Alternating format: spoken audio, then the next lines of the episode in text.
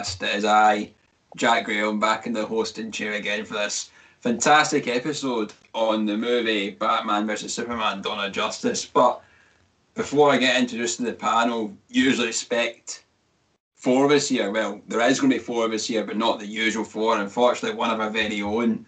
You may have heard the Shettleston news. It was quite a big thing over there. Shettleston news, Shetland news. Good start. Aye, Great. fantastic start. Either e- either way, Lewis Jameson's got COVID, but he's not dead. So we wish him a speedy recovery. We, we don't want him to be suffering with these symptoms for too long. He, should, he should be hopefully back for our next episode. We'll reveal that at the end of this. But uh, as I said, we've got four panelists anyway, so we'll introduce them. We'll come in as our last episode's champion and also the People's champion. So it's back to back to back. I think I don't know. Uh, I called him Wheezy in the last episode, but I, I can't think of a funny Batman Superman pun. I'm just I'm, I'm tired. I won't lie, but it's Rhys Cook. Great. okay. Putting in a lot of effort this time. I like that. Uh, I'm glad you specified that Lewis isn't dead. That was good. You know, he's got COVID, but he's not dead. That's the main thing. Yeah, back to back and people's champ. It's, it feels good. So I'm glad to be here. I've lost some faith in the people after I won't lie. I was a recurring a recurring victor in that, and now I just can't win anything. Uh, you wonder why I host so many episodes, listeners? Well, that's the reason why. Uh, next, we have. Uh, see, I don't even have any snappy, whippy intros. It's just it's Adam. How, you doing, Adam? I'm good. I'm good. How are you, Jack? You're alright? I mean, I'm disappointed in myself, but I'm all right. I'm I'm, I'm all right. It's good to hear. Uh, Good. again, I'm just I'm I'm so taken aback with Lewis having COVID. I've got nothing. I've been I've been grief stricken cause of it. Hoping that my friends all right. Stewart, how you doing? Oh, I'm the same, Jack. You know, my heart goes out to Lewis. Who'd have thought that his kryptonite was COVID? I didn't. Great. But, uh, great. but yeah, we'll we'll pull through. We'll we'll take the hit. The ratings will plummet, but hopefully, Lewis, if you're listening, um, and if you're not, I mean, we'll, we'll wait to bring the team together. But we'll hope you're back for the next episode. Brilliant, brilliant stuff. And as I said, we've got four panelists, and for the first time ever on the Big Picture podcast, we have a special guest. Ooh. Oh, who is it? And it is the Lewis. host. It is the host and the, the founder of First Time Films, a, a good friend but a greater enemy of mine, David Campbell. How are we doing? Right, it's a pleasure, Jack. A pleasure to be on the show. um, you know what? I'm, I, I would have had a, any other first guest for this podcast. Yeah, I'm glad you're here, my I'd have had a few others, but I would have thought Zack Snyder's probably top of the list, and then like 150 more above me. But I'm glad you settled. Uh, I'm happy to watch that uh, to discuss Batman vs Superman. Man, it's a movie I haven't seen uh, in quite a while. Um, but revisiting it, you know, I have some new thoughts, but sort of solidified some opinions I already had, so I'm excited. I think, but, but before before we get into the discussion of the movie, uh, you can talk to us, David, about like your your podcast in case listeners don't know what it is, first time films, and kind of any other projects you've got going on now. Yeah, so basically, oh, you know, I love talking about myself, Jack. So thank you very much for the opportunity. uh, you know, first time film started it two years ago, roughly. It's the basically the concept is simple. Uh, we take a film that one or more of our panelists haven't seen before, and we we talk about it. You know, we analyze it. Uh, we we talk a lo- load of other shit as well during the shows, and then we discuss some movie news at the end, things happening in the contemporary world uh, of cinema. Apart from that, uh, my first feature film is in post production right now. Ten Reasons Not to Make a Movie. Uh, and another script that I've written, we're in pre-production on a little project for that. I can't say too much about it, but uh, got some uh, good big Scottish names attached to it. So I'm very Uh, big picture about how it's going. exclusive. Yeah. See the caliber of guest I'm bringing in for this show, guys. You know, I've, I've, I've, I've literally got the upper echelon of podcasting talent in the southwest of Scotland. Rhys, how, Rhys, how's your films going on? That you've got a couple in production, don't you? Yeah, just a two or three, but again, I can't really talk about it much either. Um, James Bond coming out soon, so yeah. Keeps getting pushed back. I'm upset for you, man. I know, I know, but sorry, Cineworld. Boris Johnson's trying to get it going, but you know, it's we'll, we'll do what we can. So no time to die. Looks like there is a lot of time to die apparently. Rest in peace, Lewis. That's what I was thinking. Whoa. well, I did. I didn't bring Lewis into. it. I just thought because they were all talking about it's pushed back. Oh, we're all we're all friends here. It's absolutely fine. But before we get on to talking about the movie again, I put a wee poll on Twitter at underscore the big picture where we asked the our followers who do they prefer, Batman or Superman, and unsurprisingly, eighty nine percent of the Twitter poll thinks that Batman is superior to Superman. Is that echoed amongst our panelists? Here, I'll go Adam first. To you, do you prefer Batman to Superman? Absolutely, absolutely. I just, oh, I'm like to say why. Aye, go ahead, fine. I just think that I've always just found Superman just a bit boring. I just think he's such a, it's just a like superhero like, archetype. They're like first superhero, okay, he can do anything, and you know he's all this, and you know yeah, he's he loves America, great, you know, fantastic. You know, Batman, I just think it's got a lot more depth, a lot more interesting storylines about him. Aye, eh, I agree with you. I, I think Superman's shite. I've got no interest in him. I just, just kind of, it just it feels like just such a. I was going to say a cop out for a superhero. You know what I mean? Because just just the name himself, Superman, superhero. I don't know. Stewart, what's what's your thoughts on it? Yeah, Batman all the way. Um, even even if there's like bad Batman movies, I'll still enjoy them. But you know, Superman's just like we said, is dead boring. You know, I feel like they really I- isn't. I don't know if this is true, but he's obviously one of the first superheroes that were created. But I feel like you know they just went in all in too fast. They're like, oh, just give him everything, and I don't hmm. think that's very fair. Well, David, do you think it's particularly fair that Superman has everything like Stewart was saying? Yeah, it's the overpowered nature of Superman that I think just makes him a bit boring because there's not many narratives you can have with Superman on his own because there's very few villains you can put him up against that would be considered a genuine threat. But more than that as well, I think the problem with Superman is the cast of characters around him just aren't very interesting. If you look at traditionally, like what what are you going to have a movie about? The romance troubles with him and Lois Lane. At least with Batman, you have all those iconic villains: Joker, Riddler, Penguin, etc. And you have the Bat family to support him. So it's not even just the characters alone in isolation uh, that creates this difference in opinion between them. It's the world that's been built around them over the years. I think. I, I agree with that 100% as well. Obviously, like they both both find themselves in the DC universe, but they kind of within that they create their own world. And as you said, Batman has X amount of villains and whatnot. Reese, are you are you this kind of same opinion with the rest of the panel here that, that Batman's better than Superman? No, you're all wrong. Batman is not a superhero. He's just a Tory with a cape. He's everyone knows that the oh. villains Oh. and the, they're the they're that make the Batman films, and you know Joker's the good guy. I don't actually. think Batman's not going to superpowers. He's not a superhero at all. He's just rich. He's a vigilante. He's a dick. He's a- all that money Who's- getting to his head, and he thinks he has to like become some sort of superhero, which are quite obviously he's not in the eyes of race. No, he's not a superhero. But who's the best Batman? Who who, who portrayed Batman the best? That's the real question. Are you are you asking are you asking I'm, me? a- as I'm just, asking, uh, I'm asking you. Uh, I'm asking everyone really. my favourite portrayal of Batman is Will Arnett. Yep, that was, that's the right answer. Okay, that's the right answer. Yep, yep. because there's no greater Batman movie than Lego Batman. Well, that's true. It's just it's, it just is what it is. But we're not talking Lego Batman because, quite frankly, you can't improve upon perfection, but you can improve upon the shit show that is Batman versus Superman: Dawn of Justice. And if you haven't seen the movie, it's a it's set to, roughly two years after Superman's battle with Zod, which devastated the city of Metropolis. Uh, obviously, hundreds of folk died, and there's so much damage left to the city. It left many citizens kind of feel angry and helpless of the actions that Superman took upon that fight, including the crime fighting billionaire that's not a superhero, Bruce Wayne. And now he's kind of became convinced that Superman's a bit of a threat to humanity and goes on a bit of a personal vendetta to end his reign on Earth, while the while the wee prick Lex Luthor uh, launches his own crusade against the Man of Steel. Before we kind of go into crit- critiquing it a wee bit, just I, I want to kind of get initial thoughts about after you saw this movie. How did you come out feeling?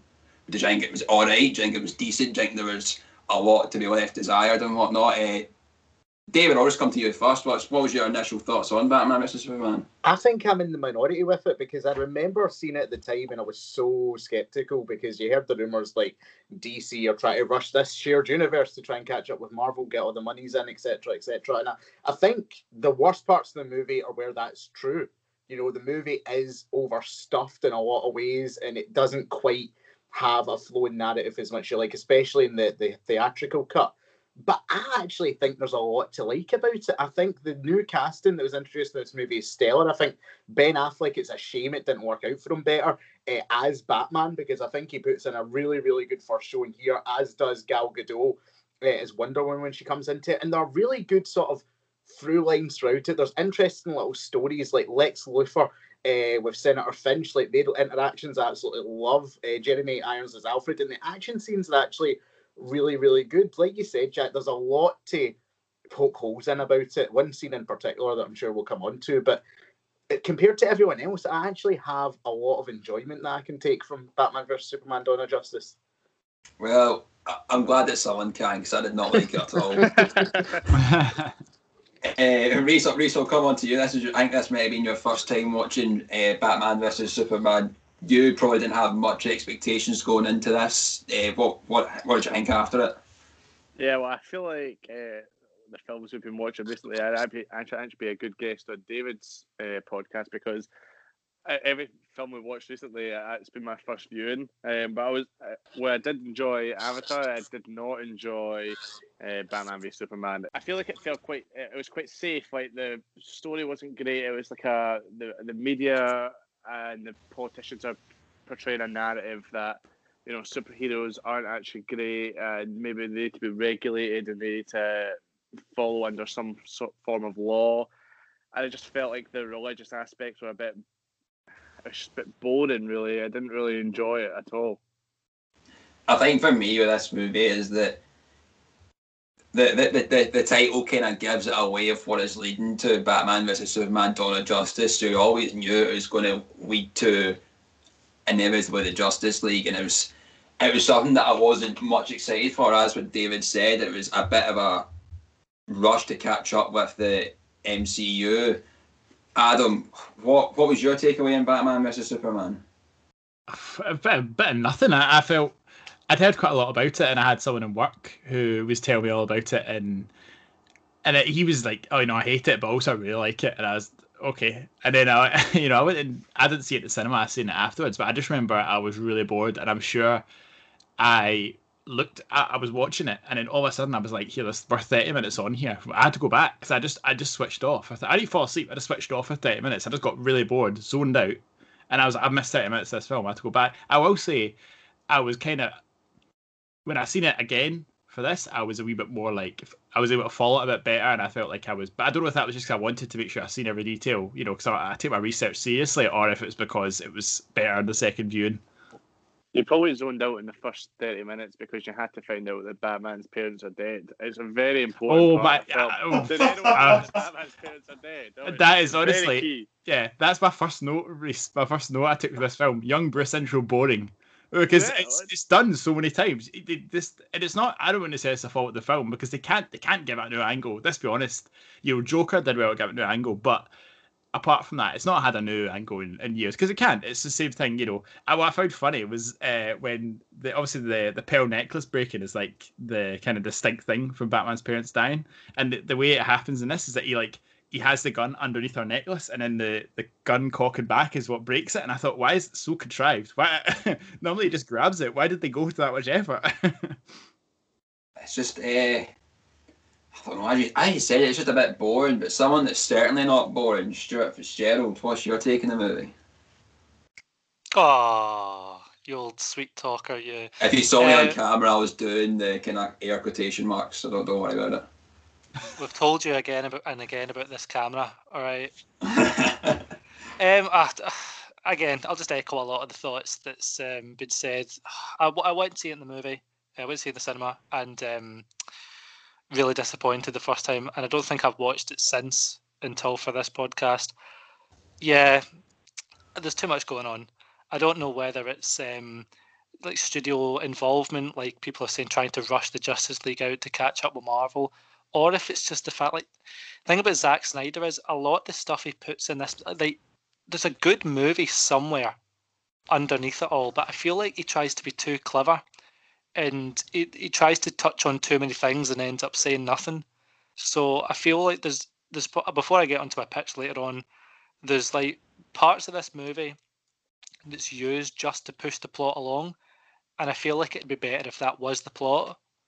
I just feel like it's just too much going on, too many cooks in the kitchen, and it's just so like people have said, so contrived and oh, the amount of slow motion in this movie. That's why it's so long. Half of it's slow motion. If he sped it up, it'd, it'd be a perfectly normal film. But I think you, can, you, you see that in the extended cut as well, as you were saying, that you know, there was like kind a lot of plots that were starting to happen, and you're just left a bit confused. I think folk do prefer the extended cut, but I still felt equally as confused watching that as I did the theatrical version. I never but, even watched the extended version. I just rented the theatrical cut. But as we all know, it doesn't take a lot for me to get confused about anything. But we'll uh, we'll move on. Something that David picked up on, I've I've echoed to a lot of you before that I'm not a fan of Ben Affleck as Batman, but that could I think that, that could be because the movies he's been in aren't good, and I think that may just have a lot to do with it. Uh, Adam, I'll come to you first because I think you might have been of a different opinion of me with Ben Affleck as Batman. Are you are you quite a fan of him? Yeah, I think I enjoyed him. I think out of the things in the movie, that's one of the things I enjoyed. David mentioned it. Jeremy Irons is really good as an Alfred, and you know, I you know don't I don't agree the decisions are made for Batman. The fact he kills people, you know, we're just gonna get out of the table. What's that about? It just goes against Batman as a character. But I I liked how Alfred, you know, is still his moral compass, and they still had that relationship. And I did think it played really well on screen. Uh, and so I felt the scenes when it was those two, I really did feel like I was watching, you know, a bit. It was like a bit of a Batman film. You know, I, I enjoyed those bits. Uh, yeah, I enjoyed Ben Affleck's performance. I'd say more than most actors in the film, but I would say he's not my favorite Batman or anything. No, definitely not the favorite uh, Batman. But I'll come, I'll come to you next, Rhys. Obviously, Ben uh, Ben Affleck's Batman and Bruce Wayne, he kind of he took issues with what Superman did in his battle with Zod, and that kind of leads to the story of this movie to begin with. Anyway, think it's just a bit of a, a clutching at straws to get this going because of that like narrative that's been written, or do you think it was always something that should have happened in the first place? Well, I was very interested to see that a building had just fallen down, and through all the rubble and all the smoke, uh, Batman was able to see Superman flying through the air miles and miles away. So that was uh, a bit, a bit strange. Uh, I just want to echo uh, Adam. I actually think Ben Affleck did a good job in this portrayal. I thought um, you can't really fault him too much. It's more the character that was written for him that was pretty poor. But I actually thought his performance was good. Um, the storyline, yeah, it's a bit lazy.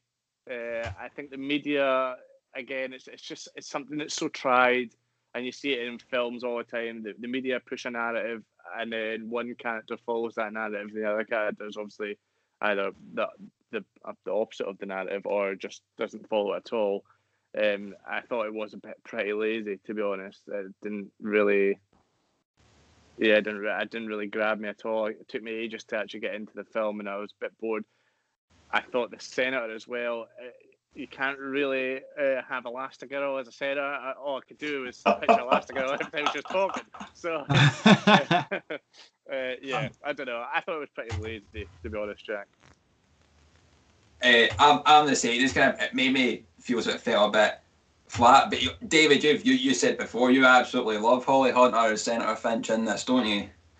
But if anyone wants to uh, to win later on, uh, put more Senator Finch, Finch in this movie. I'm a, a huge fan of that character, and I'll mm. tell you mm. why. Because Lex Luthor, uh, the portrayal of Lex Luthor by Jesse Eisenberg, gets a lot of stick. But I think the scenes where those two are interacting are the scenes where he is the best because that facade comes down. Like this, this Lex Luthor isn't the sort of a like criminal stoic mastermind you see in the comics and stuff like that. He's more of a showman. There's a public persona to him. And when she goes to him and she says, "No, I'm not going to let," he's trying to get uh, kryptonite in, in the country, and she's like, "No, I'm blocking it," because she sees right through what he's trying to do.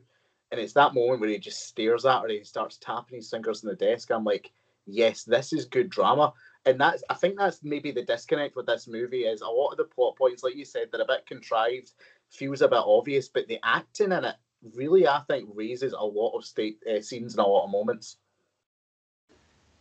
Uh, well, I, I'm I'm not a big fan of Alex Lord. I think it's just it's pretty it's pretty corny. Is is the, the portrayal was a bit cheesy. I, something just didn't didn't sit right with me. But I will. This might be a bit controversial in saying this. I don't know, but I think one of the worst things about this film for me, or at least the way it was revealed, was Wonder Woman being in this movie.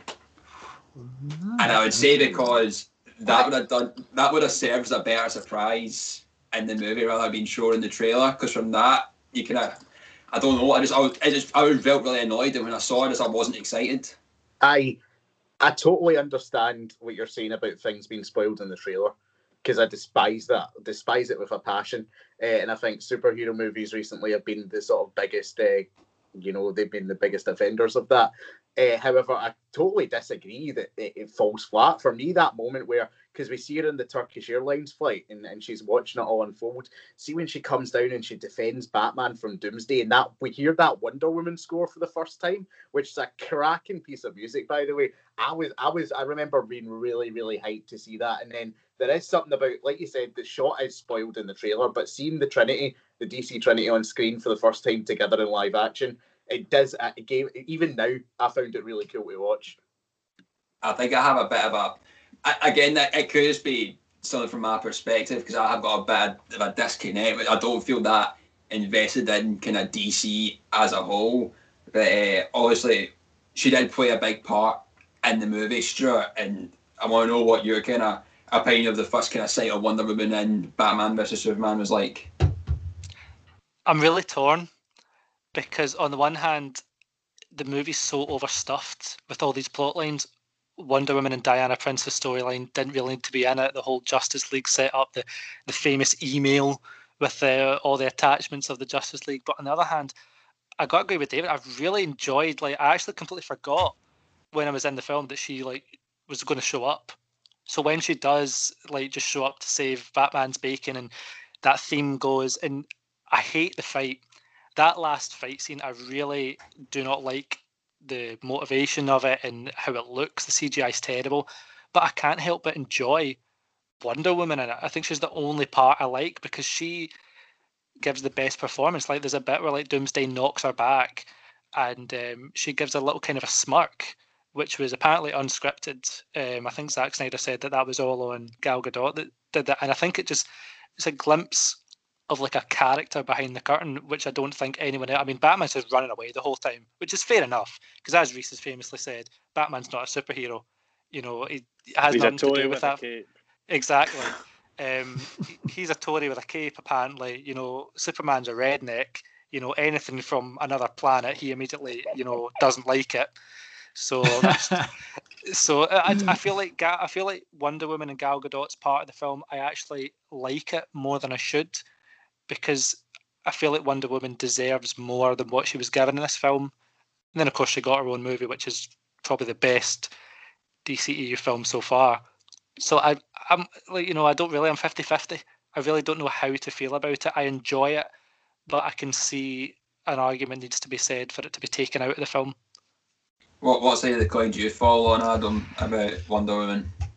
Uh, yeah, I I guess I kind of agree that I kind of I didn't feel as hyped for inclusion as much as I actually quite enjoy a lot of DC stuff. I, I agree with you, Jack. I didn't feel that hyped for our inclusion. The the Hans Zimmer, by the way, just we're talking about the Wonder Woman score is great. The whole score for the film is really good. Hans Zimmer, you know, as always, he delivers. He's really he, they put they push the boat out to get the, one of the best, and he does. It's a great score.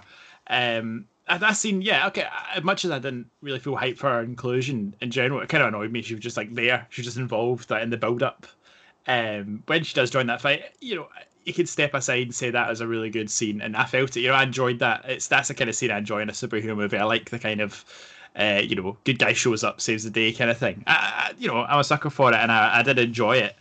But I do, I think I kind of fall same way as Stewart. I kind of see both sides, and I think I probably, if I had to, I'd probably take her out the film. I think I would go a bit hard, hard on that side for me. Rhys, you, you, you've heard everyone else talk about the Reese about uh, two maybe wouldn't have had Wonder Woman in the movie. What what what do you think about it? Um, I'm struggling to understand why you would want her not in the movie. I thought when she does come in, it adds something to the movie that wasn't quite there. There was there was no spark in the movie for for the longest time, and then you know you get little glimpses of her throughout the film, and then when she does eventually come in, it's like here we go, and like yeah, like uh, I think it was David that said the the smirk that she has, it just kind of you actually feel something towards the fight because both the fights, the fight between Batman and Superman, and then that fight, they kind of fall a bit flat, but it kind of picks up a bit, particularly when Wonder Woman comes in. So I, I'm very much for Wonder Woman being in this film. And I think before before we kind of get on to the pictures, uh, David kind of brought up the the villain that they need to team up and fight against uh, Doomsday. I kind of I kind of want to go to you here, Stewart, first before uh, we, we talked to everyone else. I think I, I kind of remember that we we were talking about Doomsday when it was happening. I think you were a bit annoyed by it at the time. I hate him. I, I I really really really really do not like the Doomsdays in this film. I don't like how he comes about. I don't like how he looks. I don't like any part of the final fight apart from what I said about like Wonder Woman, the only one emoting. Oh, I'd, I'd what a how do you throw away such a like good storyline on just a, a 15 minute fight that's rubbish like the whole part of the fight is awful like oh I, I just really don't like it i don't like his inclusion in this film at all he didn't need to be in it I'm, I'm the exact same because I think it was a kind of announced before even the movie came out that Doomsday was going to be part of this, and you're thinking, oh, this has like a lot of potential where it could go. But again, a 15 minute fight and just absolutely falls falls flat. David, when you when you heard about Doomsday being in this movie, were you were you excited about the inclusion of this villain, or did you think it was just a recipe for disaster? Uh, neither of them really. Just sort of, he's a bit many. Like it's like I said, the Superman supporting characters uh, and villains like have never really interested me. Uh, and Doomsday is one of those ones where I'm just like, again, like like all Superman villains, he needs to be able to compete against them in some way. So he's meant to be like this, this, this like a, a, perfect being. I think the movie, the way the movie used him, like was just as like a monster of the week type creature. Like he's just there because Lex Luthor is not like a physical villain. So you need that muscle. You need someone to have the final fight against the heroes. So I get it from that sense the, having said that, I recognise that there is some attachment to Doomsday from fans of the comics, and there's people who feel a lot more strongly than me about it. So for that reason, I'd ultimately say replace the Doomsday character with something else there. However, having said that, I think it does ultimately serve a purpose in the end, which is to be the physically imposing foe that can go up against the, the DC Trinity and end up. I, I, I do fully get that, but I, I just feel as if that Doomsday was a bit of a throwaway come the end of the movie. So you do you agree, or do you think Doomsday was portrayed really well during this? No, uh, I've got to agree with David again. I think you can't really have Lex Luthor do the final fight because he's not obviously he's not physical or anything like that. So you do have to have someone that can fight Superman, and the only real person or being that can do that is Doomsday because uh, you know kryptonite and all that malarkey. He's got the powers and all that. So yeah, it, it was kind of needed, but it just wasn't executed very well. Uh, the fight was very boring. It was very bland. It certainly wasn't an end game fight. Um, yeah, I don't know. It just kind of fell flat. It was a poor execution. Uh, we get to the pitches, Adam, uh, the DC Trinity going up against Doomsday, did it fall flat for you? Did you enjoy it? Did you think Doomsday could have served in a better way?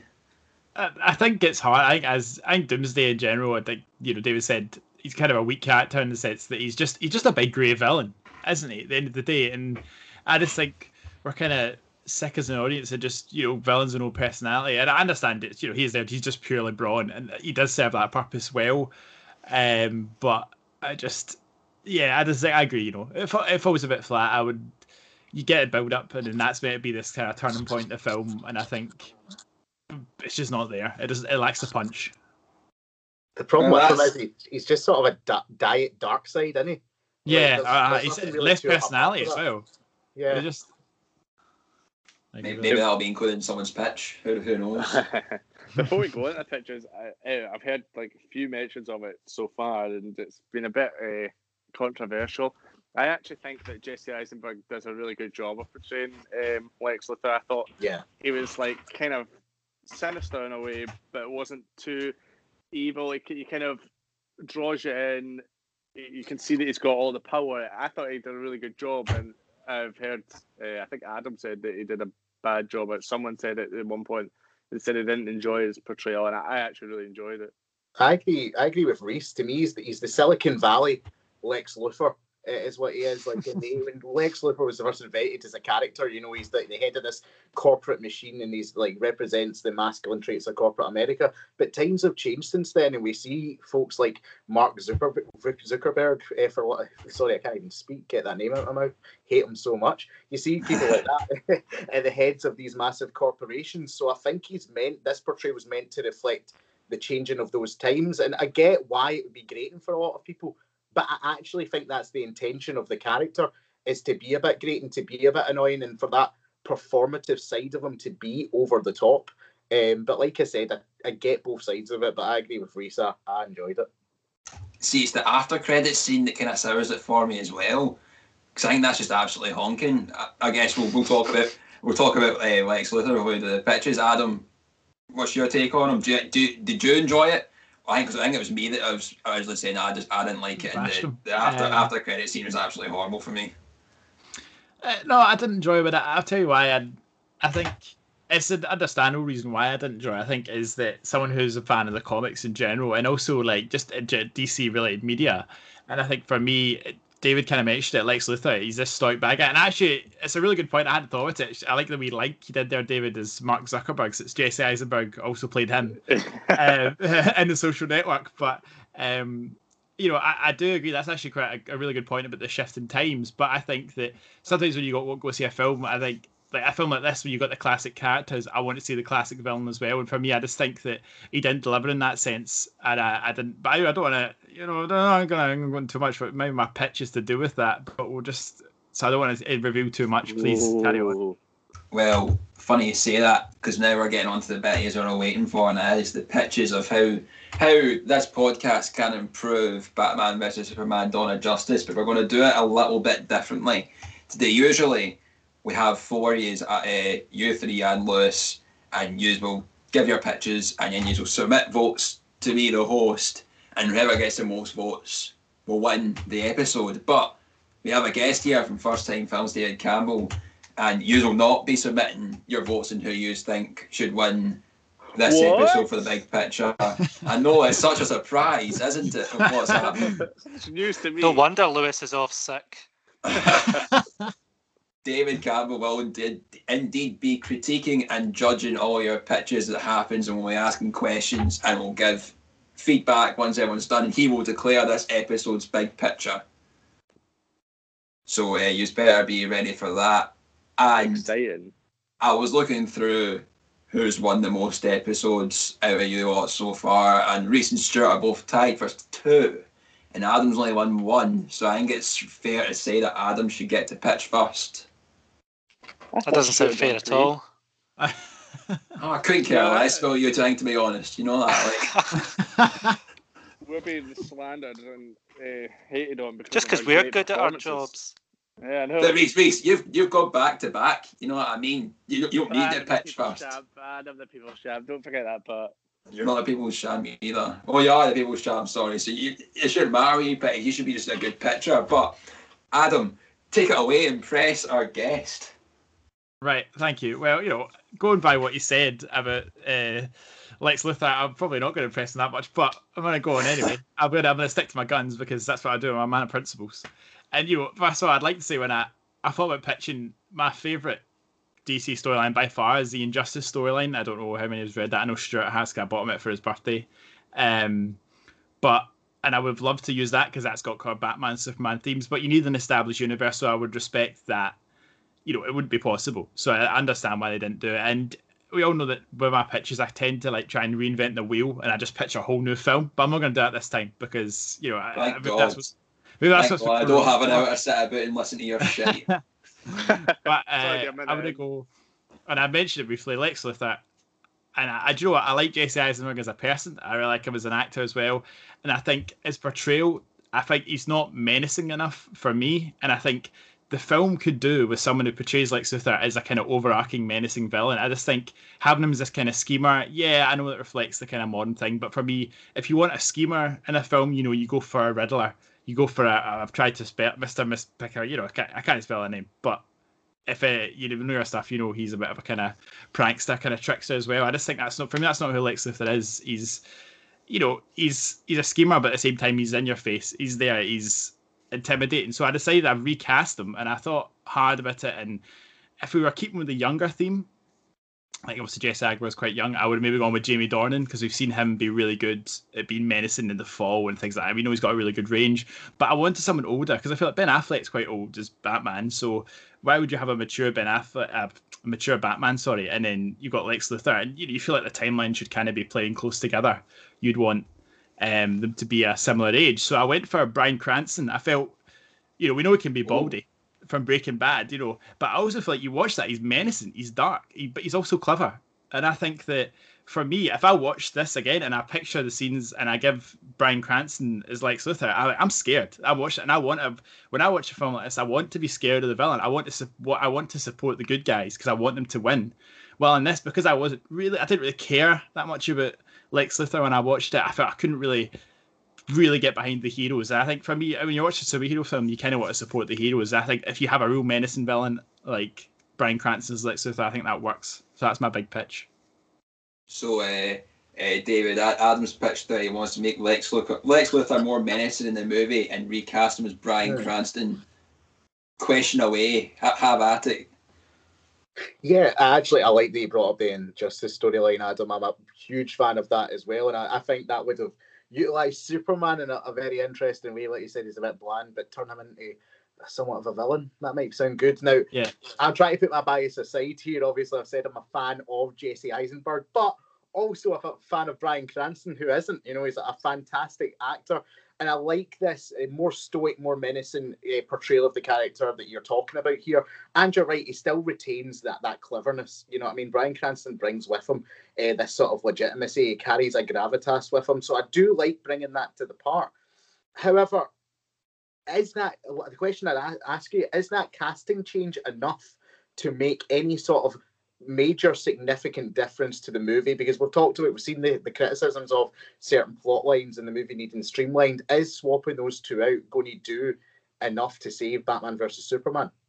Yeah, I felt like there was a lot of flaws in the film, but I felt it's hard to think of if I'm trying to do one change. I thought I couldn't. This is for me. This is the change that has the most sweeping effect, and I think you know maybe it papers over the cracks a little bit, Hmm. uh, in the sense that having the bigger villain to to drive the story, you know, maybe it's it doesn't fix all the problems, no, but I think that it would give a, the film a, a huge positive, and I think that you would maybe you would maybe give it a bit more cut a bit more slack for some of the flaws because the the actual the main character one of the main characters would be so strong.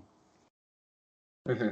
Yeah, I do. I like that. I like that. And the only thing I'm thinking, I'm trying to think of these scenes that we've we've seen. Obviously, when they they go to uh, LexCorp, uh, Bruce and Clark, and they have that interaction, that's going to play a lot differently uh, with Bryan Cranston in there instead of Jesse Eisenberg. I don't know better or worse, but it will certainly be a different feel. Yeah. Uh, and the scenes with Holly Hunter as well. Do you think that with a Bryan Cranston Lex Luthor that would play out the same with like Granny's peach tea uh, and the pot of piss and the, the bombing of the of Yeah. the? Or do you think we'd see something different there? Would you need to replace that as well?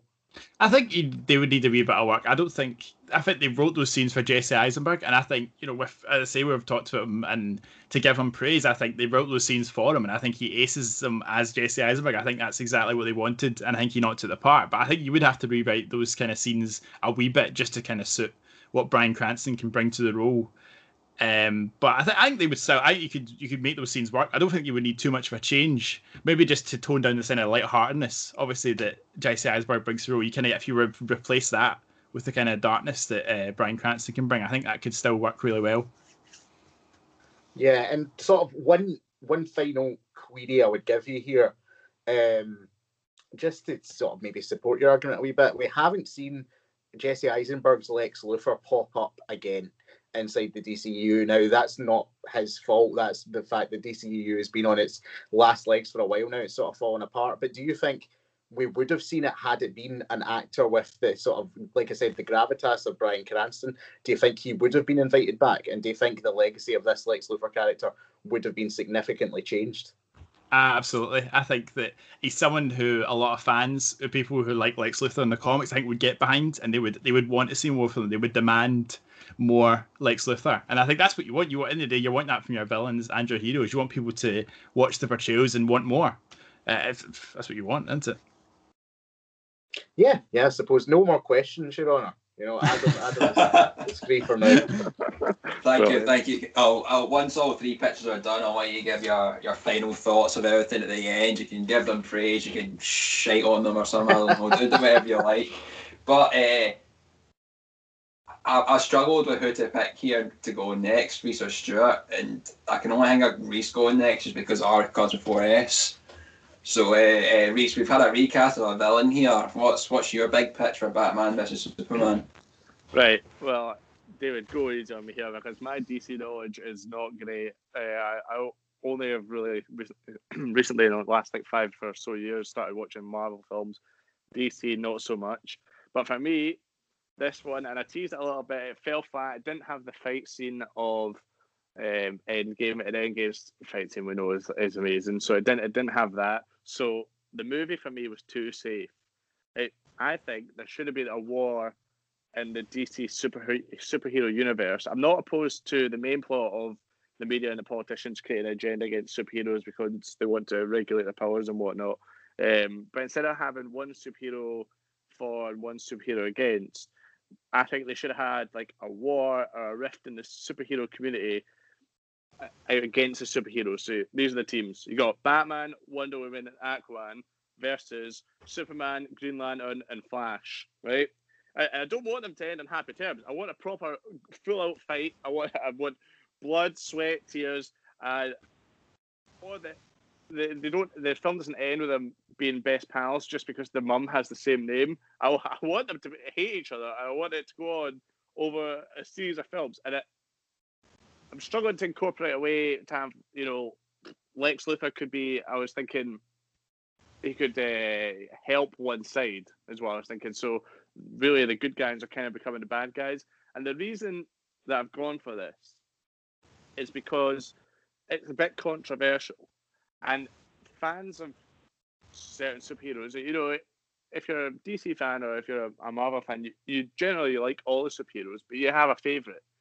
So it would split the community down the middle. And I'm thinking, you know, you have then you have people talking about well, who's better? Who do you prefer, Batman or, or Superman or Wonder Woman or Aquaman? Or, you, you, you people are actually talking about the film, and it kind of builds the DC universe back up again because, like you said, David, it's kind of on the ropes. So my pitch is a war between the, the DC superheroes. So you're you're going nice. about saying the the movie's a bit too safe so you want the rift in the superhero community of Batman, Wonder Woman, Aquaman going against Superman, Green Lantern, and Flash. Yeah. With that kind of war spanning over future movies potentially, and Lex Luthor maybe helping one side. Yeah, I mean, even if you you could also have uh, another like the Riddler or Joker or someone helping the other team. You know, there's so, there's so much potential for if one bad guy is helping one team, then a, another bad guy from a different universe, well, not universe, all in the same universe, but a different film genre could help another. You know, there's so much scope for this. So, uh, yeah, a bit controversial because bad guys and good guys are coming together. But I'd love to hear your thoughts on it, David. Well, Rhys, I, I, I like what I like what you're saying about stakes because I feel that's something that was maybe missing from the movie because uh, I think Jack brought it up in our preliminary discussion there it's called Dawn of Justice. So by the end of it, we expect them to be friends again and for the Justice League to be somewhat formed or in the beginning stages of it. So I dig that. The problem I have, or the question I'd have initially is a lot of the criticism directed towards this movie said that it was overstuffed and there was too much going on. And now you want to introduce Wonder Woman and Aquaman Green Lantern and Flash in bigger capacities um, into this already overfilled smorgasbord of, of superhero goodness that's going on. Do you think that that might actually contribute more to the problems that are already there rather than solve them? Yeah, yeah, yeah. Because it's a it's a slightly different plot. So the the movie, you know, the first half an hour, we're just seeing that Batman's parents have died, and he falls into this hole in the ground, and boom, Batcave. You know, and then it, he goes up in a tornado of bats, and all of a sudden he's just, you know, he's a Batman. You know, we don't need that, right? We know Batman's parents are dead. Who cares? Move on. The the film as well. You know, there's lots of just different bits that we just take out of it, and it just aren't necessary, especially because this is a a different plot. So adding these characters in, yeah, I mean, we kind of you don't need to have a lot of airtime on you know Green Lantern. We already you know we've we've all seen the Green Lantern movie. We we don't need a lot of portray or a lot of screen time for him. Uh, we don't actually need to focus too much on them. You know, they have a few meetings here so you can understand why they're uh, why they're on that side and whatnot. But actually, the the main plot of the movie is getting kind of taken out, so you can take away a lot of the the rubbish that's in that movie that makes it so convoluted. So basically, so pitch pitch me. You, you've said you don't like the Doomsday fight, right? And you want something else at the end that's mm-hmm. Endgame esque. Pitch me your film's like significant action scene. What's going on there? Who's going up against who? Like, get me sold on this. Sizzle the steak for me here, Rhys. Right. Okay. Right. Batman. I've, I've already listed the teams. Batman, Wonder Woman, Aquaman. They're fighting off against Superman, Green Lantern, and Flash. Right. Aquaman, useless. Who cares? Flash is going to run rings around him, literally. You know, he's useless. He'll just throw his trident. It'll fall. It'll fall. Uh, no one cares. Wonder Woman versus Green Lantern they they'll be they'll be going at it. Wonder Woman's probably going to come out victorious in that one because you know unless Ryan Reynolds pulls off his uh, his Green Lantern costume as actually Deadpool, yeah, Wonder Woman's winning that fight. Then Batman v Superman. I get I, I actually quite liked the aspect of having him having the uh, the kryptonite on like a on like a stick or like a sword or whatever, and that uh, reduced Superman's power. So I actually quite like that part. So I'd keep something along those lines in, uh, so that their fight was a bit more safe. But ultimately, you know, no one's really winning the fight because they're all going toe to toe, and I want this to end over uh, at least one more film. So the big the big fight at the end is Batman, Wonder Woman, Aquaman versus Superman, Green Lantern, and Flash. I'm not opposed to more characters being in there, but I my DC knowledge isn't great, so I didn't throw any more in. But that's the big fight. That's fair enough, man. Well, the last question I have for you is this: You're introducing a team of superheroes against another team of superheroes. Mm-hmm. In a few months' time from the release of Batman versus Superman, a little movie called Captain America: Civil War hits movie screens, which sees two teams of superheroes who we've already gotten to know and built up over a course of a movie, finally having this culminative head to head. Do you think if you're actually basically doing the same plot as that film in a similar sort of way, that would make DC lose this quote unquote war with Marvel in an even worse way than they already did with the, the first incarnation of Batman versus Superman? No. I think I think it's a very good. Any elaboration? You're probably right. They probably would lose that uh, war because I do think uh, Marvel are uh, you know streets ahead right now, uh, and I don't really ever see DC bringing it back. But if they'd done it first, you never know. Um, and if they'd done it well, if the fight scene had gone really well, I think, and because what I'm saying is that it spans over one or two movies, or two or three movies, sorry. Um, you've got DC fans talking about, you know, who do you prefer, uh, Batman or do you prefer Superman? Do you prefer Wonder Woman? Do you prefer Aquaman? You know, because the people are actually like talking about it, it kind of is bringing life to a slowly failing genre of films. So I don't think necessarily they win, uh, but I think it brings them a new life that they they desperately need. Fair enough, Rhys. Fair enough. Jack, the witness can rest. I'm, I'm done with Rhys for now. Good, because I'm tired.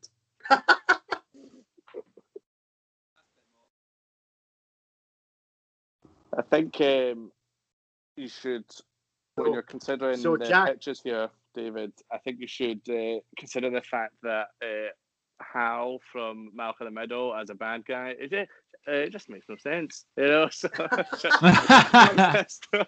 Rhys, that's, that's a bit of an that's a bit of an underhanded comment. However, will it be going in my notes? Absolutely, it will be.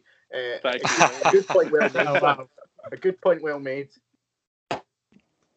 Stewart, I'm going to come to you and ask you for your pitch in Jack's absence. I don't know where he's going. So, Stewart. As I don't know, Jack clearly has somewhere else better to be than Yeah, uh, well, than the than the he- podcast he's Oh, I've just got a text on it says, "Oh, I, I don't like you guys. See you later."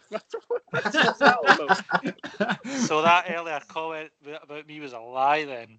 Oh, Jeez, he oh. does find you boring. Oh, my worst fears all condensed in the one week. First Stewart, Lewis and now this. Stewart, I am I am here. I am judging and I am listening to you. All right, on you go, son. We've got this. Got this covered. I Okay. good luck.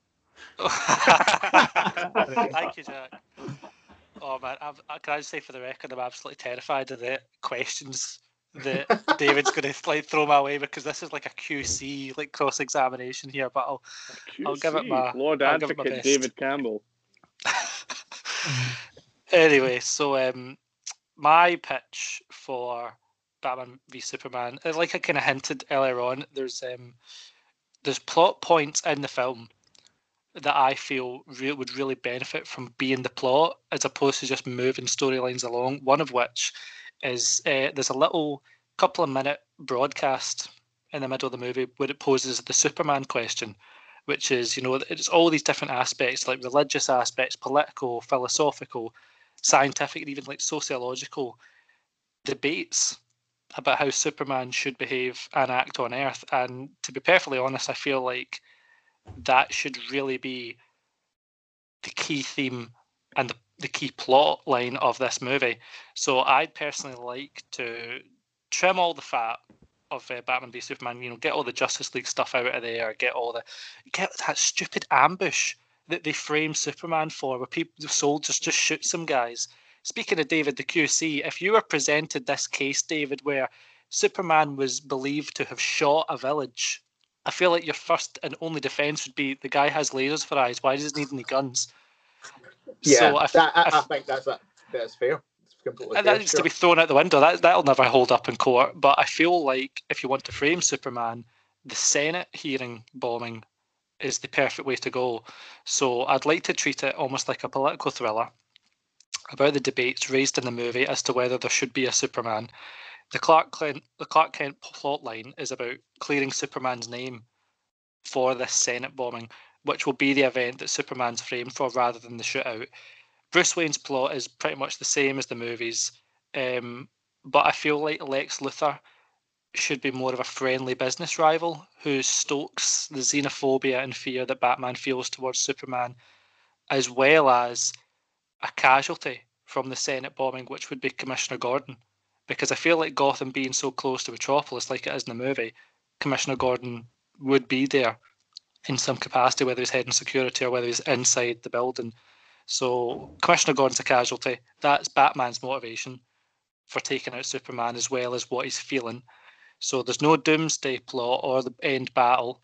The villain's solely Lex Luthor, who I would like to portray is like a die-hard Christian philanthropist, kind of not I don't want to say alt right, but like you guys will know the kind of person I'm talking about. He's a now up and coming politician who despises metahumans.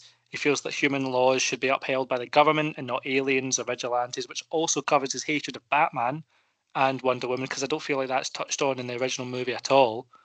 Um, and furthermore, I feel like his anti Superman stance is religious, expanded on all of the lines that Jesse Eisenberg says in the film, like if God is all powerful and angels coming from above. I feel like that dialogue's actually great. I really like that dialogue. Whether Jesse Eisenberg handles it well, I feel it's another conversation, but I do love all of that stuff that's brought up in the movie. Whether for the end fight, if there's no doomsday, what I'd like to do is the end fight is Lex Luthor still holding Superman's mother hostage, but he's on his own and he knows that Superman could kill him. So what he's doing is he's got like a dead man's trigger. And if Superman harms him in any way, then he'll release the trigger and detonate explosives that will kill uh, Martha Kent in like a non-disclosed location. So once the Batman Superman fight is resolved, Batman has to infiltrate the complex to release her, and that's purely physical, like the warehouse scene at the end. Whereas Superman has no physical interaction with uh, Lex Luthor at all, and he instead, you know, if you want to throw another Incredibles analogy in, he gets a monologue and Superman uses Clark Kent. I can't even say his name. Clark Kent's journalistic nature to probe him and ask the right questions as to motivations and keep him talking long enough for Batman to mm. save Martha. And uh, I feel like that's my pitch yeah, there's a lot in there, uh, Stewart, that I, I, really, I really dig. There's a couple of questions I have though. You've streamlined the Superman plot line here, which I like because I think what's lost on a lot of people about Batman versus Superman is that it's a Superman sequel. It's the follow up to Man of Steel, uh, and we don't get from uh, from me enough of a follow on from that particular movie in terms of the story. Here's the question I have You've got a lot of Henry Cavill doing some acting in this movie. You know, you've got him talking, you've got him, you know, interacting with a lot of folk. Do you think he's a strong enough actor to hold up this new dramatic element to the movie that you're proposing here? I feel like Henry Cavill's not terrible. I feel like again, I, it depends on what he's given. I have to have a lot of trust in Zack Snyder as well. Maybe you know for better or worse, but I feel like he could play that positivity really well if Lex Luthor represents this kind of cynicism, alt right um, view of politics that's not open to change. I feel like Henry Cavill can have that optimism that's at odds with that, with this new kind of way of thinking, and how rather than looking inward and being closed off and xenophobic, we should be open to not just Superman existing in America, but all cultures and all races existing in the country. Yeah, I like that. The other question I have is you've you've been bold actually here with this Senate bomb, and in particular who you've put there as a casualty of it, and that's Commissioner Gordon. Two questions, sort of double-handed. Who is playing Commissioner Gordon here? Does it really matter? And two, you're taking Commissioner Gordon then off the table for the rest of the DCEU. Looking at it as a long-term vision here, do you think that would be a mistake? Uh, I'm actually quite glad you asked that because I, when I drafted this, it, it, was a little kind of something I wanted to add, but didn't want to go too far in depth. Um, I say I haven't watched Justice League, but I say stay uh, J.K. Simmons in the role. Like he's obviously an older Commissioner Gordon. Um, I'm sure he's a good actor. I'm sure he can handle it just fine. I feel like in the Dark Knight Returns, obviously old Bruce Wayne and old Commissioner Gordon have that relationship. I'm sure there could be a conversation or two before he goes into the Senate hearing that could be really powerful. But I feel like if I, I would completely take Commissioner like Commissioner Gordon's dead, like I would take him off the table. And if you want to bring another Batman movie like for the DCEU, which I feel should because Ben Affleck is. I haven't had a chance to say this, but I feel like he is really, really good as ba- uh, Bruce Wayne and Batman in this movie. He's probably my favorite part. A good plot line for a sequel would be Batman you know, re-emerging as a crime fighter, but also having to deal with a new commissioner. And I feel like there's a, there's a wealth of storylines there. Can he be trusted? Is it a good commissioner? Is it a bad commissioner? You know, and Batman at odds with that.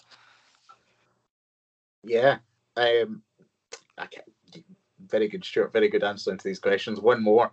Let's see how you, how you take this one because it is oh, no. politically influenced. The thing is, we've seen what you're presenting here with the change of the Lex Luthor character is is you know, The Boys season two was just out. We've seen a sort of portrayal of Stormfront, which I feel is the way you're kind of taking this here. Um, the sort of like positive front of it, motivating a fan base, motivating a group of people, and then behind the scenes there's a bit of nefarity going on. The question is, that's in 2020. That's four years on from the election in America that was very, very, very divisive at the time. Do you think 2016 is too soon to introduce that portrayal of the character? I mean, I wasn't naming any names, but if you want to draw the Trump comparison, at that time he obviously wasn't elected, and it was, you know, it could be talked about from a safe distance. I I wouldn't go that far into it. I wouldn't say that I would I would pose Lex Luthor as a very competent politician who makes a lot of good points and can be seen as good for the will of the country, um, especially like with his background as a very successful businessman.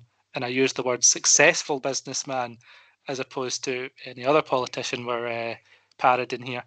But um, I wouldn't lean really hard into like the alt right Christian stuff. I feel like it's just another potential factor to give Mm. Lex Luthor motivation. Like it's not his character, it's solely his motivation. I feel like my Lex Luthor, whether he's Jesse Eisenberg or not, I wouldn't have him is the jittery um, cannon, loose cannon. I would have him as a very not stoic, but a very charming, knows exactly what to say and when to say it. Like even if you want to throw in a dusting of TV interviews that he does, he answers every pres- Yeah. every question with precision. That's the type of character I would put in. Yeah, mm.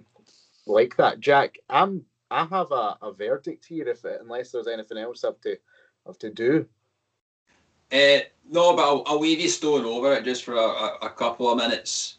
Just to get, I don't want you to rush into any any Yeah. like rash decisions. You know what I I'll mean? check- It's I'll quite. check my notes here. You know, this is very serious stuff, so I'll just I'll double check, make sure I'm hundred percent confident. Right. How hard So- to spell a four-letter word? R A Y X. That's quite easy. What I would like Adam Racing Stewart to do though, this is going to have no bearing in your your outcome, David. I want you to send me your votes anyway and who you think we'd have won this pitch battle if we were doing it normally, and we'll see if you agree with David's verdict come the end. So once you're doing that, uh, I'll, I'll reveal it now that our next episode is going to be on. I can't do any drum roll because I'm not good, but it's going to be the Mandalorian. Oh, Oh, and this, This will is the way. with the. This is the way, and this will coincide with the release of series two. But we won't be talking about that. We'll be discussing season one and how we would maybe better that, and it'll be hosted by none other than Rhys Cook. Yep, I've still not watched it right enough. I was meant to watch it today. I'll get it watched at some point. you said this about Lego Batman. How do you better perfection? I'll be listening in to see what people's opinions on that one are. I bloody love that first season, man. I cannot wait for the second one to come out.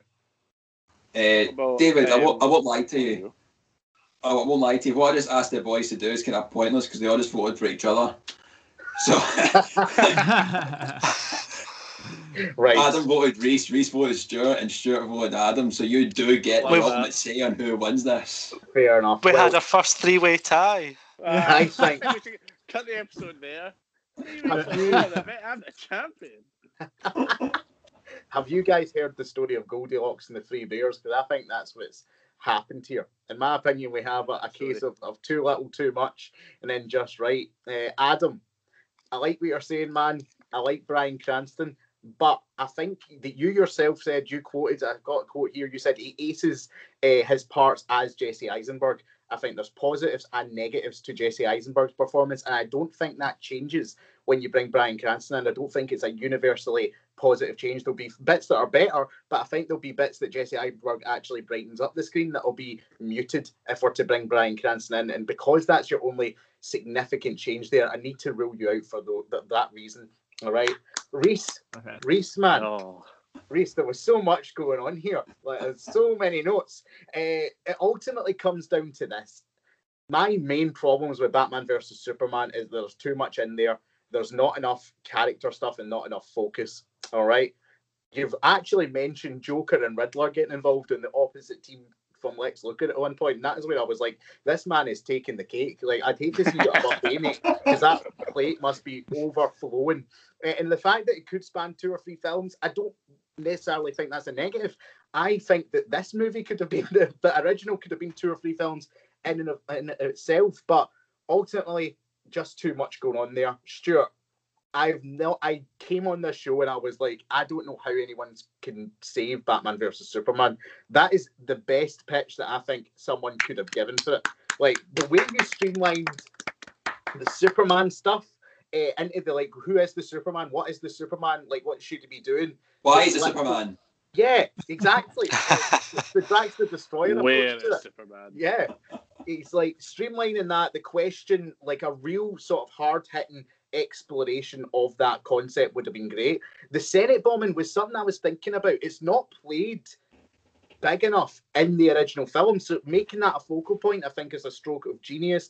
The change to Lex Luthor's character, I'm all in for. Absolutely all in for that. That is perfect in my opinion. And I love the, the end fight. We talk about it's too much sometimes. Like there was a period in superhero movies where it was a big beam in the sky and you're trying to fight towards it and fight off all of these villains. Uh, and that was that's how it ended. I love this duality to it. You've got the emotional battle between Superman and Lex Luthor, and then you increase that already brilliant Batman warehouse fight scene. See if we get more of that. All in for it, Stewart. I think the other guys, I, I get where you're coming from. There was some good points to it, but for me, Stewart was the clear winner today. Well done. Thank you, David. I humbly accept your offer to come and work for your podcast. Thank you, though, seriously. Um, that was that was tough. I was uh, everyone had good points, uh, apart from Rhys. Don't know what he was on about. No. Okay. I like, I actually, Rhys, I liked I voted for yours because it was very injustice. Like funny that I mentioned it. I don't know if you do you know what injustice is, the storyline. Do you know? No. No, I'll say just about it afterwards. But uh, you know, I can't really go into yours. There's almost too much detail. But like yours was almost it was almost kind of on the same plot lines. That's one of these why I voted for you. You Right, an no, I thought- that, didn't you, Adam? Sorry. I seen you got an absolute hard on at that, didn't you? Yeah. see that the thing is like see you've talked about the story arc but it had to be within this movie so that's why i was like i like this but it was the problem with the dcu you're introducing green lantern flash and all these guys it's just like faceless characters who were meant to like for brand recognition rather than any investment in those versions of the characters themselves. So if that hadn't been the case it might have went a different way but because that was the way i had to look at it that's why i judged it like that. No, well, I actually thought Stewart's pitch was, yeah, uh, very good. I, I, I like thought Stewart's too. I, I liked the point you made, David, that it was maybe a bit too close to home with uh, with Trump being about at the time, and I was thinking back to last week's episode where I was said in Avatar that because that they were avatars and they weren't real humans, you could kind of relate to it more, and you don't lose your Mm. right wing audience. Um, so I was thinking, you know, maybe I could clutch it here if I brought that point up quick enough. But I did think as well that the, the problem I had when I watched it is I was just very bored by the end of it. That I couldn't. It took me a few days to think of how I would actually fix it because it was just Mm. boring. So it kind of fell flat. There, there was. I didn't think it was a bad movie. I just didn't think it was good. So it was kind of it was hard to fix. So Yeah. I, I struggled for a, a pitch for this week. Sorry to the fans that normally expect such high standards for me.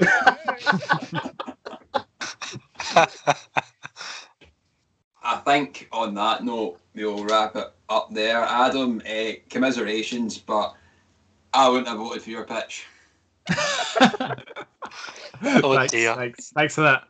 Who would you vote for, Eh, Jack? I would have voted for Stewart. I, I, he sold me on the Lex Luthor being a Christian philanthropist. I started laughing at that. So I'm a big fan. Oh, you said philanthropist. Oh, yeah, I thought you said philanthropist. Whoa. what Lex Luthor gets on in the DCU is it's just it's just what it is what it is. But commiserations to yourself, Rhys, as well. Thanks, Jack. Great hosting this week. Thank you, thank you. And uh, Stewart, congratulations, you're this week's big pitcher. Thank you, thank you. A hard fought for what Rhys is talking about will be in the Snyder cut of my movie and available available whenever we're able to sell it. But yeah, thanks, Jack. Um, good hosting, and thanks to our guest. Great guesting. Yes, our, our thanks to our first our first ever guest, David David You're Campbell. by eh, the best guest we've had on this podcast so far. By far. By I, far. I- I appreciate that, and long may it continue. Listen, boys, I had, a, I had a great time. You know, I forgot how much I had thoughts about this movie, both good and bad. So it was good to hear all this stuff. Uh, you ever want me back? Just give me a wee call. Eh, I'll, I'll wait. I'll, the, the floor. We only The- want the people that floor's vote for me. the floor's yours, David. Uh, you can plug away anything you've got coming up, like show wise for first time films or anything else you've got going on in the near future? Yeah, like I said, uh, 10 Reasons Not to Make a Movie is in post production right now, so I'll be starting the, the advertising campaign for that very very soon. You can you can that'll be the only thing I, I share uh, from that point on when it when we're getting running with that. First time films you can find Spotify, iTunes alongside FTTV and Full Time Football, the Full FT podcast brand, uh, is alive and well over on all those platforms. Uh, and like I said, they got a lot of stuff coming up. I'm still over on Eat Sleep Suplex Retweet with yourself, Jack. You know, doing some stuff over there. So you know, it's it's good times. Happy to be here. Uh, and yeah, just find me wherever you want. yes, thank you, thank you very much. Uh, thanks to listening as well, who's supporting us on this on this journey. I hope you enjoyed this. Another fantastic episode, and we will see you all for the next one. Goodbye.